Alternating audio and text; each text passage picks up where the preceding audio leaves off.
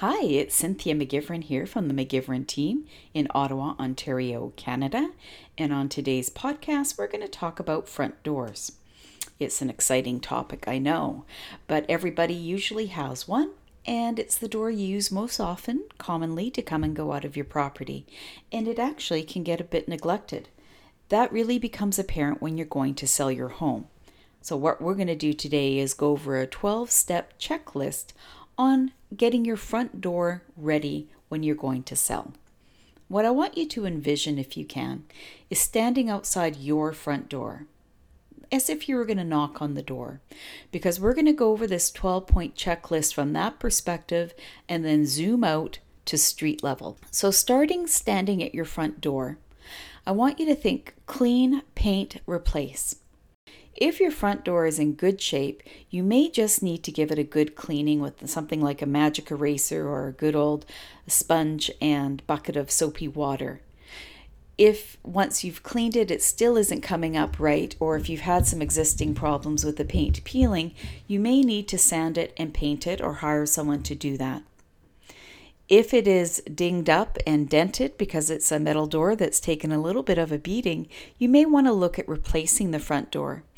You can get them fairly um, inexpensively these days, and it can be a big first impression when someone's standing at your front door. So, from the perspective of about to knock on your front door and you're that close to it, think cleaning first, painting if cleaning doesn't do it, and replacing if those two aren't an option to get it up to speed.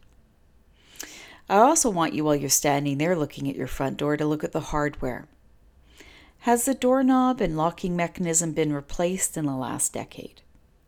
If not, it might look a little bit scuffed up from people hitting it with their jewelry, their keys, different things. It can get quite scratched up. If that can't be buffed up and made to look a little bit better, you may want to look at replacing it at this time with something that is a bit more modern, updated, and in great shape. Another thing I want you to look at while you're standing there is your front door. Does it stick when you go to open it? Do you have to really push on it to get it to lock or to open? Is the lock itself sticking when you go to unlock it? Does it kind of take a little bit of jiggling and you have to do it just right, standing on one foot with your tongue in your left cheek?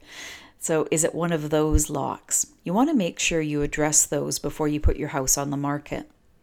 For a sticking front door, maybe just check the hinges. Quite oftentimes, it's just a matter of adjusting the hinges and tightening them with the screwdriver, and it can just pull the door enough so that it's not sticking.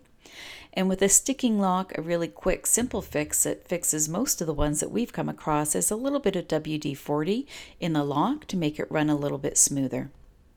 Again, check the screws on even the lock because sometimes they loosen over time. You can also check weather stripping, the weather stripping or door sweeps on the bottom of your door. If the weather stripping is falling apart or has been, you know, scratched apart from one of your pets, you might want to look at removing it, cleaning that area with a rubbing alcohol, making sure it's very clean, and affixing a new weather strip. Very inexpensive, but it gives the door a nice clean finish. Same with the door sweep. Now take a step back from your front door and look at the area around the walkway. Is it clean and clear? Is there shrubbery in the way? Are there trees that are overhanging? You want to make sure the access is easy and clean and neat. So trim back any shrubs, trees, and plants that lead up to the door. As well as your front porch, you want to stage that as a place to sit and read a place to hang out and watch the kids play in the front yard, or a place to have a quiet cup of coffee in the morning while you read the paper. And lighting. You want it to be newer, clean, for safety and for beauty. House numbers and identifiers.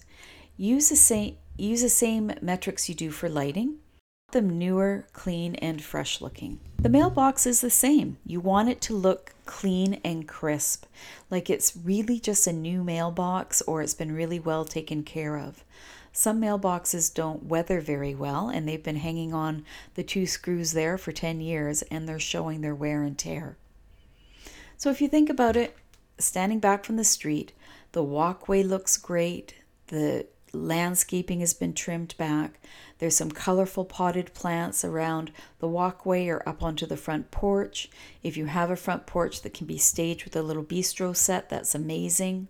The front door, the numbers are clean and crisp. The mailbox is new. The hardware on the doors is in excellent shape or brand new. The front door is clean. The lock works smoothly. When you open the door, it opens smoothly, and the weather stripping and door sweeps on the bottom are in good shape. And that is your 12 step checklist to having an excellent first impression with your front door. If you would like your own copy of the 12 steps for your front door, shoot me an email, cynthia at themcgiverngroup.com, or you can find me on social media. Just send me a message and ask for your own copy of the 12 steps to a great front door. If you'd like us to pop by and give you some uh, specific pointers for your place, feel free to reach out to us anytime. We're always around.